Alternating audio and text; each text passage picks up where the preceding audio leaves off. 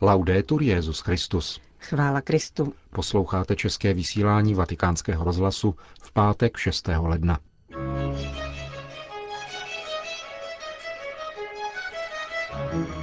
Benedikt XVI. ohlásil nominace 22 budoucích kardinálů, mezi nimi pražského arcibiskupa Dominika Duky. Předtím svatý otec celebroval mši svatou ze slavnosti zjevení páně, při které vysvětil na biskupy dva nové nuncie. Papežskou homilí přineseme v plném znění. Od mikrofonu přejí příjemný poslech Milan Gláze a Johana Bronková.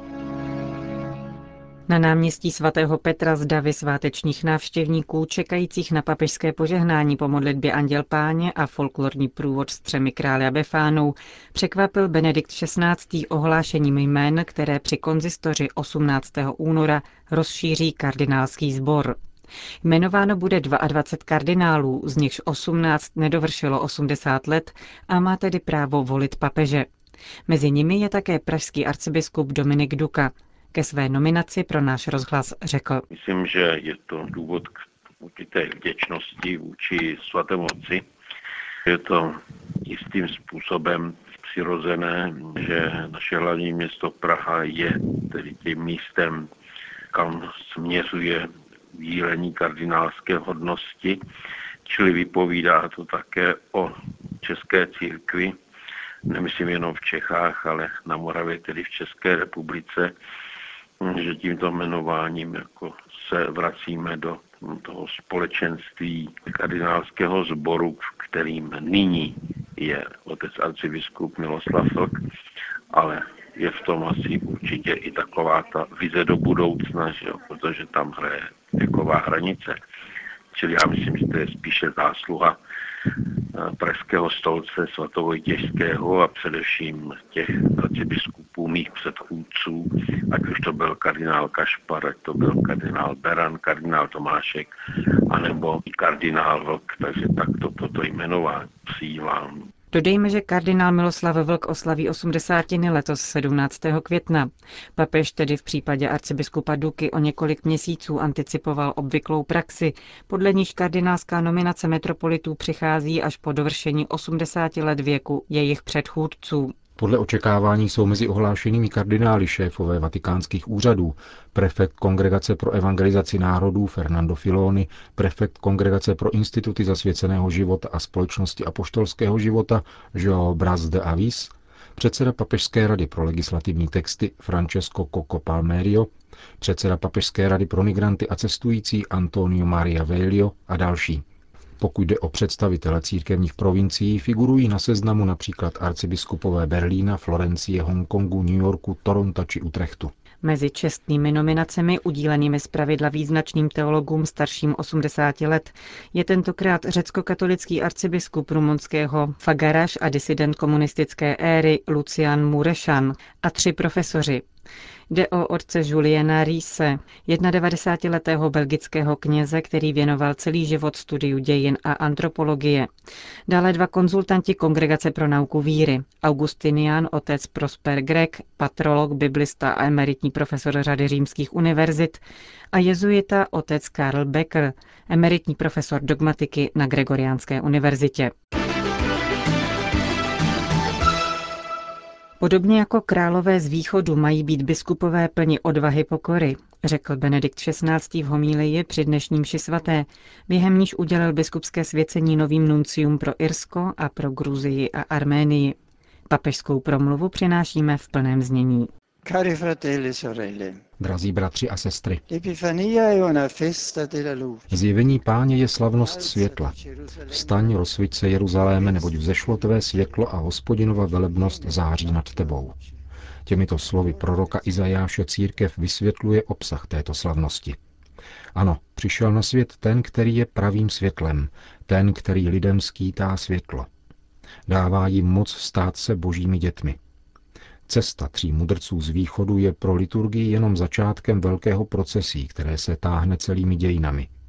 Tito lidé započali pout lidstva k Ježíši Kristu, k onomu Bohu, který se narodil ve stáji, zemřel na kříži, vstal z mrtvých, zůstává s námi po všechny dny až do konce světa. Církev chápe vyprávění Matoušova evangelia v souvislosti s viděním proroka Izajáše, kterého jsme slyšeli v prvním čtení. Pouť těchto lidí je pouhým začátkem. První přišli pastýři, prostí lidé, kteří se ocitli nejblíže Bohu, jenž se stal dítětem a nejsnadněji mohli přijít k němu a rozpoznat v něm pána. Nyní však přicházejí také moudří tohoto světa. Přicházejí velcí i malí, králové i sluhové, lidé všech kultur a všech národů. Lidé z východu jsou první, za nimiž během staletí půjdou mnozí další. Po velkolepém Izajášově vidění podává čtení z listu Efezanům totéž, ale velmi stručně a prostě. Pohané mají stejná dědická práva. Druhý žalm to formuloval takto. Dám ti v majetek národy do vlastnictví končiny země. Mudrci z východu jsou první. Zahajují pouť národů ke Kristu. Během této mše svaté udělím dvěma kněžím biskupskou konsekraci, vysvětím je za pastýře božího lidu. Jít v čele svého státce je podle Ježíšových slov úkolem pastýře. V těchto osobnostech, které jako první z pohanů nalezly cestu ke Kristu, můžeme snad i přes všechnu různost v poslání a úkolech hledat i určité ukazatele biskupského poslání. Jací to byli lidé? Odborníci nám říkají, že patřili k velké astronomické tradici, která se během staletí vyvinula v Mezopotámii a vzkvétala tam. Sama tato informace však nestačí. V antické Babylonii bylo patrně mnoho astronomů, ale jenom několik se jich vydalo na cestu za pravým králem a spasitelem. Můžeme říci, že to byly mužové vědy. Avšak nikoli v tom smyslu, že chtěli vědět mnoho věcí. Chtěli více. Chtěli pochopit, co má v lidském bytí cenu. Pravděpodobně slyšeli o předpovědi pohanského proroka Bileáma a hloubali nad tímto příslibem. Byli to lidé nepokojného srdce, kteří se nespokojovali s tím, co se jeví a je obvyklé. Byli to muži hledající zaslíbení, hledající Boha. Byli bdělí a schopní vnímat boží znamení, jeho jadrnou a naléhavou řeč. Byli však také odvážní a zároveň pokorní. Lze si domyslet, že museli asi snášet úsměšky, když se vydávali na cestu za židovským králem a podstupovali kvůli tomu takovou námahu. Nebylo pro ně důležité, co o nich říká ten či onen, včetně lidí vlivných a inteligentních. Pro ně platila samotná pravda, nikoli mínění lidí.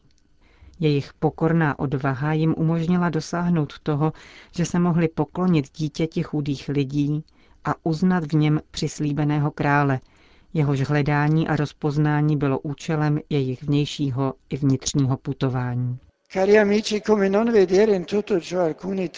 Drazí přátelé, nelze v tom spatřit některé podstatné rysy biskupské služby.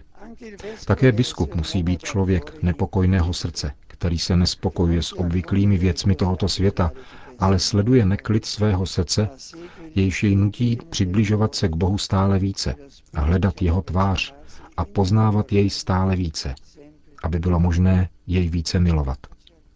Také biskup musí být mužem bdělého srdce, které vnímá jadrnou řeč Boha a dovede rozlišovat pravdu od zdání.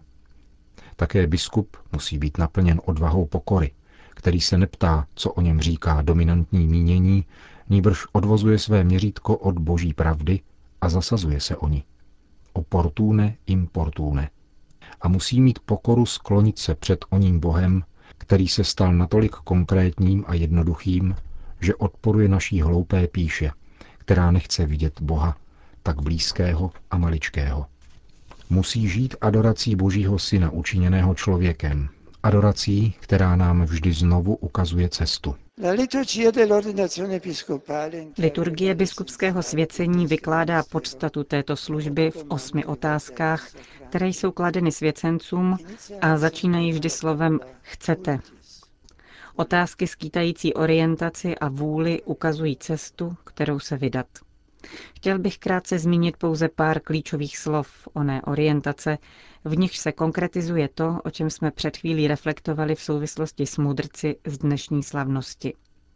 Posláním biskupů je zvěstovat evangelium Ježíše Krista, předjímat a vést, střežit posvátný poklad naší víry, milosrdenství a lásku k chudým a potřebným, v níž se odráží milosrdná láska Boha k nám a nakonec ustavičná modlitba. To jsou základní charakteristiky biskupské služby. Ustavičná modlitba znamená nestratit nikdy kontakt s Bohem, nechat se jim vnitru svého srdce vždy oslovit a být tak prostoupeni jeho světlem. Jedině ten, kdo osobně poznává Boha, může vést druhé k Bohu. Jedině ten, kdo vede lidi k Bohu, vede je po cestě života. Nepokojné srdce, o kterém jsme mluvili s odkazem na svatého Augustína, je srdcem, které se v posledku nespokojí s ničím menším než s Bohem. A právě tak se stává srdcem, které miluje. Naše srdce je ve vztahu k Bohu nepokojné a zůstává takovým, třeba že dnes je člověk tohoto nepokoje velmi účinnými narkotiky zbavován. Avšak nejenom my, lidské bytosti, jsme nepokojní ve vztahu k Bohu. Nepokojné je ve vztahu k člověku srdce Boží. Bůh nás očekává, hledá nás. Ani On nemá pokoj, dokud nás nenajde. Srdce Boží je nepokojné a proto se vydalo na cestu k nám do Betléma, na Kalvárii a z Jeruzaléma do Galileje až na konec světa. Bůh je neklidný kvůli nám. Hledá lidi, kteří se nechají nakazit tímto jeho neklidem, jeho vášní pro nás. Lidi, kteří v sobě nosí touhu, jež je v jejich srdcích, a současně dovolují, aby se jejich srdce dotýkala boží touha po nás. Drazí přátelé, takový byl úkol apoštolů. Přijmout boží znepokojení nad člověkem a přinášet lidem Boha samého. A to je váš úkol ve stopách nástupců apoštolů. Nechte se oslovit nepokojem Boha, aby touha Boha po člověku mohla být uspokojena. Mudrcové následovali hvězdu. Prostřednictvím řeči stvoření nalezli boha dějin. Jazyk stvoření sám jistě nestačí. Jedině boží slovo, které potkáváme v písmu svatém, jim mohlo definitivně ukázat cestu. Stvoření a písmo, rozum a víra musí být pospolu, aby nás dovedli k živému Bohu. Hodně se diskutovalo o tom, co to bylo za hvězdu, kterou spatřili mudrcové. Má se za to, že jde o konjunkci planet, o nějakou supernovu, o jednu z o něch hvězd, které jsou zpočátku slabé, ale v nichž exploze náhle způsobí, že se prudce rozzáří, anebo o kometu. Vědci v této diskusi pokračují. Velkou hvězdou, pravou supernovou, která nás vede, je samotný Kristus. On je tak říkajíc explozí lásky boží, která umožňuje, aby nad světem zazářilo velké světlo jeho srdce. A můžeme dodat, mudrcové z východu, o nichž mluví dnešní evangelium, stejně jako svatí vůbec, stali se postupně sami jakými si božími konstelacemi a ukazují nám cestu. Ve všech těchto lidech vyvolal kontakt s božím slovem jakousi explozi světla, skrze niž nad tímto naším světem vzešla boží zář, která nám ukazuje cestu. Svatí jsou hvězdami Boha, kterými se necháváme vést k tomu, po kterém touží naše bytí.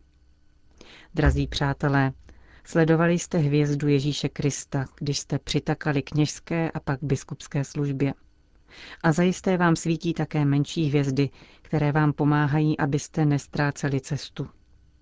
V litaných ke všem svatým prosme všechny tyto boží hvězdy, aby vám stále svítili a ukazovali cestu. Biskupským svěcením jste vy sami povoláni být hvězdami Boha pro ostatní lidi a vést je cestou k pravému světlu, ke Kristu.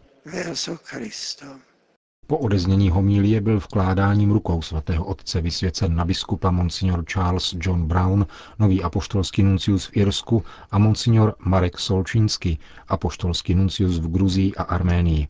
Benedikt XVI. předal symboly nové služby, evangeliář, mitru, pastorál a biskupský prsten. Končíme české vysílání vatikánského rozhlasu. Chvála Kristu. Laudetur Jezus Christus.